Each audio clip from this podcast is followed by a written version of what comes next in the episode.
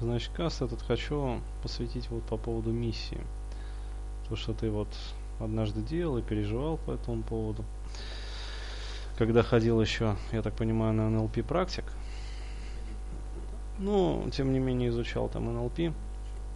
Да, э, со своим товарищем выполнял там упражнения на уровень миссии, то есть поиск миссии. И вот товарищ тебе сказал, что у тебя миссия помогать там огромному количеству людей. Вот, и миссия это хорошо, конечно. То есть нынче это очень модное вообще направление, то есть поиск своей миссии вообще по жизни. Uh, очень часто там в компаниях, там наша компания, там миссия нашей компании, это ну, вот, очень круто считается. То есть это считается очень крутым таким, крутой такой штукой в NLP. Вот, и это считается вообще, ну, просто само по себе очень крутой штукой. А я вот, как я уже говорил, в какой-то момент своей жизни вдруг понял, что у человека, у любого в жизни, на самом деле, для того, чтобы вот просто быть счастливым, а, необходимо и достаточно совершать всего три таких действия.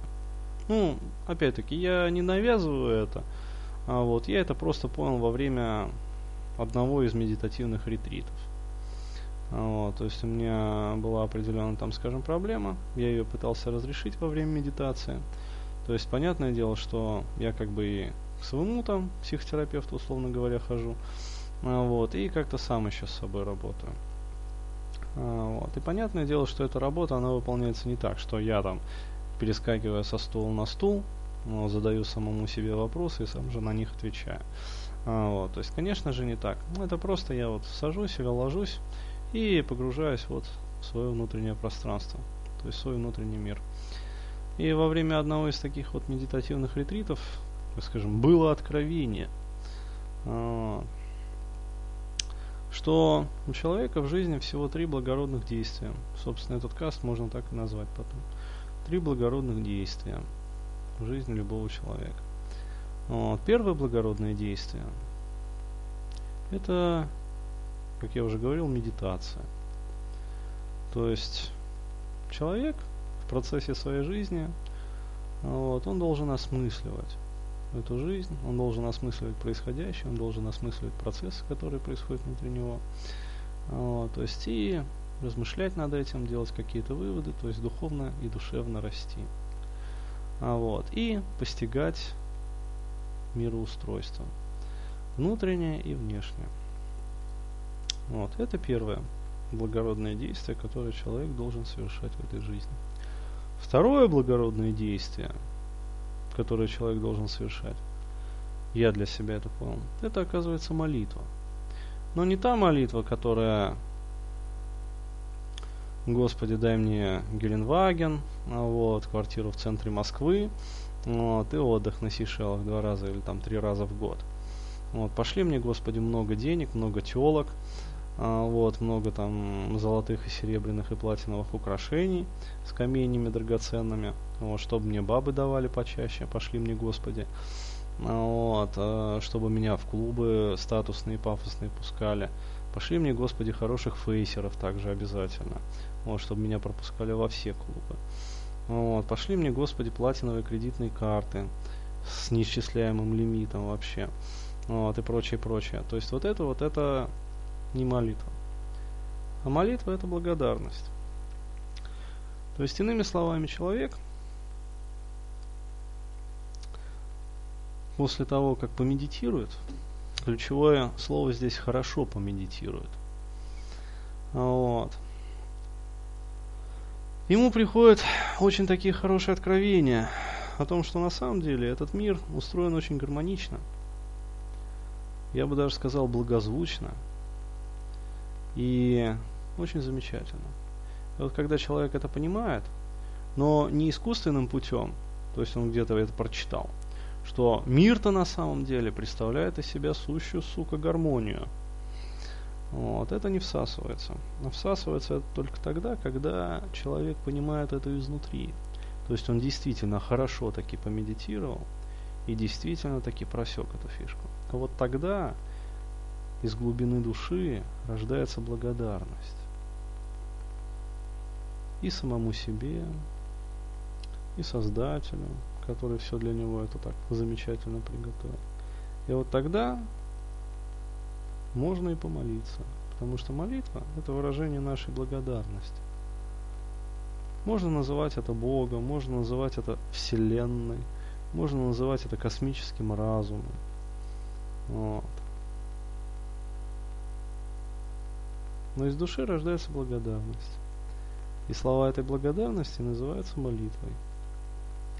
А вот после того, как человек хорошо поблагодарит Создателя, мудрую вселенную, высший принцип, много очень синонимов, наступает период и очередность третьей благородной истины, третьего благородного действия в жизни человека. Это наслаждение. То есть в этот самый момент человек может начать позволять себе наслаждаться окружающим миром. Вот. И его, собственно, плодами. Вот. Потому что человек создан для счастья. Вот и все. То есть всего три благородных действия. А теперь, внимание, вопрос знатокам.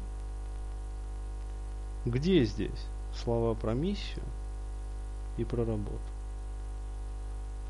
Нету слов. Вот и я это же самое понял. И когда я это понял, произошла удивительная вещь. я отпустил всю свою миссию помощи страждущим, не страждущим. Вот. Я попрощался, что называется, с работой. И отпустил ее. Да, это хорошая моя работа, но если что, если вдруг обстоятельства возникнут, сложатся таким образом, что придется там заняться чем-то другим, или там, скажем, бездельничать всю оставшуюся жизнь, попивая там коктейли, вот, и лапая девочек. Ну что ж, знать судьба у меня такая. Буду, как говорится, наслаждаться этим. Лежа на пляжу, вот, с девчонкой, попивая коктейли. Что ж, ну, если так хочет Всевышний, быть так тому и ныне и присно во веки веков. Аминь, как говорится. Вот, не буду переживать по поводу того, что, дескать, там вот, вот не построил коммунизм в отдельно взятой коммунальной квартире. Что ж теперь? Вот. Такова воля Божья. И когда я это понял, решил и отпустил, такое, знаешь, желание творить проснулось. Работоспособность возросла раза в два точно. Вообще, я же говорю, я сейчас вот надиктовываю материал, понимаешь? По 2-3 каста в день. Вот, причем не просто каких-то рекламных таких вот костеца, которые обычно вот гуру от инфобизнеса. Вот, о том, что, дескать, вы там должны там для там, писем или для чего-то еще там, а, вот, дескать, вот выдавать на гора материалы. И вот человек сидит и рожает, рожает, рожает. Понимаешь? Можно сказать, выкакивает информацию. Вот. Там с вазелином, без вазелина, неважно. Но роды трудные. А я совершенно не заморачиваюсь по этому поводу. Раз, выдаю на гора столько информационного продукта. Я говорю, если бы вот я выдавал весь поток информации, который через меня проходит, вот сейчас, то, блин, я бы писал по 4-5 постов ЖЖ. Вот. То есть просто э, у людей э, случился бы заворот мозгов. То есть э, был такой период, вот, однажды я там начал вот каждый день посты выкладывать. Через какое-то время мне посыпались письма с мольбами о том, что Денис, Христа ради, потише, потише, потише. То есть не успеваем переваривать. Вот, и поэтому я как бы иду навстречу вот, пожеланиям читателей, слушателей, и так это самое, особо их информации не перегружая. А так, в принципе, я бы мог их завалить просто. Всевозможной полезной информацией, практичной, полезной, интересной. Вот, потому что у меня задача такая. Если хотите сказать, миссия такая, выдавать полезную информацию.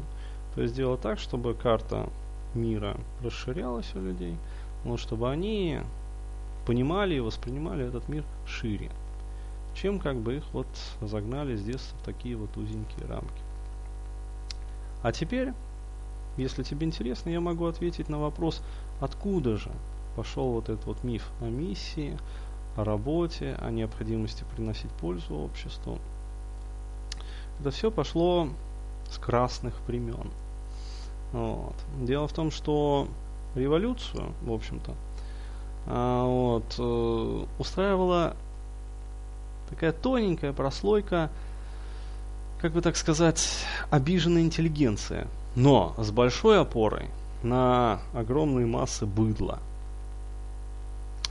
а учитывая то, что быдло не то что про миссию, а про что-нибудь выше пожрать и поебаться и выпить хорошо, вообще не знает. Вот. Необходимо было внести идеологию для этого быдла. И над этим трудились красные идеологи. Я рассказываю вот просто про нашу страну, как это в нашей стране, то есть как там в мире это все было. А, даже трогать не было. Вот. И идеология начала создаваться.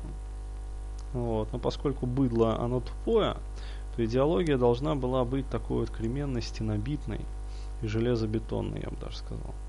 Чтобы вот как железные арматуры держать в узде вот эти вот все пороки, страсти и прочее, прочее, прочее. То, что давляет инстинктивно над основной массой вот пролетариата. Вот. И из-за этого возник миф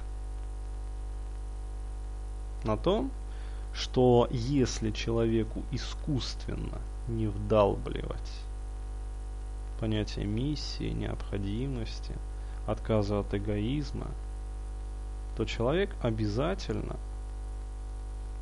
обязательно станет сволочью. Но это была подмена понятия потому что они изначально опирались на кого? На сволочи. На быдло. То есть там произошло, произошел такой интересный момент. То есть подгонка под их реалии. То есть они хотели это сделать, у них это получилось. Но для этого поменялась картина мировосприятия.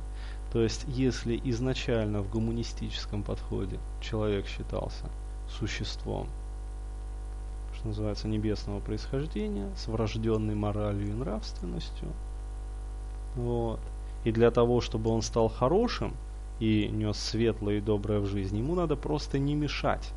То есть это же основной постулат экзистенциально-гуманистического подхода гуманизма вообще, всего учения гуманизма в целом, то в красном бихевиоризме, поведенческом таком тупом направлении, более примитивном, изначально считалось, что человек это скот.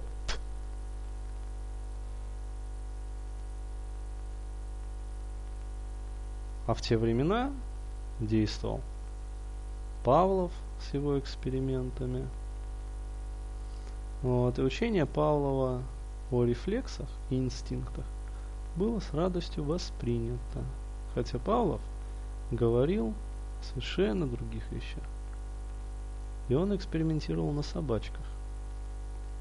Но результаты этих экспериментов были подогнаны, стасованы и перенесены на человека. Человека объявили сволочью, табулой разой по факту рождения. То есть болванка. Совершенно без информации. И красные идеологи пытались записать на эту пустую болванку ту искусственную информацию, которая, в общем-то, была частично высосана из пальца, частично стасована, частично подогнана, частично смухлевана. Вот. Но в подавляющем своем большинстве следовало определенной очень искусственной, очень притянутой за уши идеологии. О долге, чести, совести, обязанности по отношению к отчизне, родине и прочих вот этих вот эфемерных вещах. Вот так. И это все, естественно, вызывало дикое отторжение. И через какое-то время это все, естественно, отрыгнулось. Вот. Красная идеология накрылась благополучным медным тазом. А та горстка ебанатов, которые до сих пор выступают с митингами по поводу там давайте вернем как было прежде, прежде было хорошо, Сталина на вас нету, дети сучьи. А, вот. Они, ну, ну, короче, сдохнут, вот, уже скоро, окончательно, остатки эти жалкие. Вот, и все это благополучно забудется. Ну и слава Богу, как говорится. Туда им всем и дорога. Вот так вот. Как говорится, аминь. Вот. То есть мы благодарны им за тот урок, который они нам устроили. Вот. Но будем жить своим умом. Вот. Красный ум нам не нужен. Он себя показал архи непрактичным, неинтересным и несчастливым. Вот так. И именно из-за этой искусственности и возникает вот этот вот надрыв по поводу «я же должен», «я же должен приносить там радость миру и счастье людям». А на самом деле – в результате всего этого что получается? Протест и нежелание как раз таки это все делать. То есть человек начинает в своей душе бороться с самим собой, отстаивая свою что? Свободу. Но сними с него это предписание, сделай его свободным, и истинная природа человека сама строит себя необходимое русло и человек сам начнет и миссию проводить в свою жизнь, и пользу обществу приносить. Ну так. И делать добрые, благие поступки. Вот. Только надо давление с него снять. И сразу все выстраивается автоматически. Вот. Но некоторые тупые люди этого не понимают, поэтому пытаются не токмо загнать себя поглубже в задницу, а еще и гонят вместе с собой остальных. Вот. Через это огребая большие неприятности.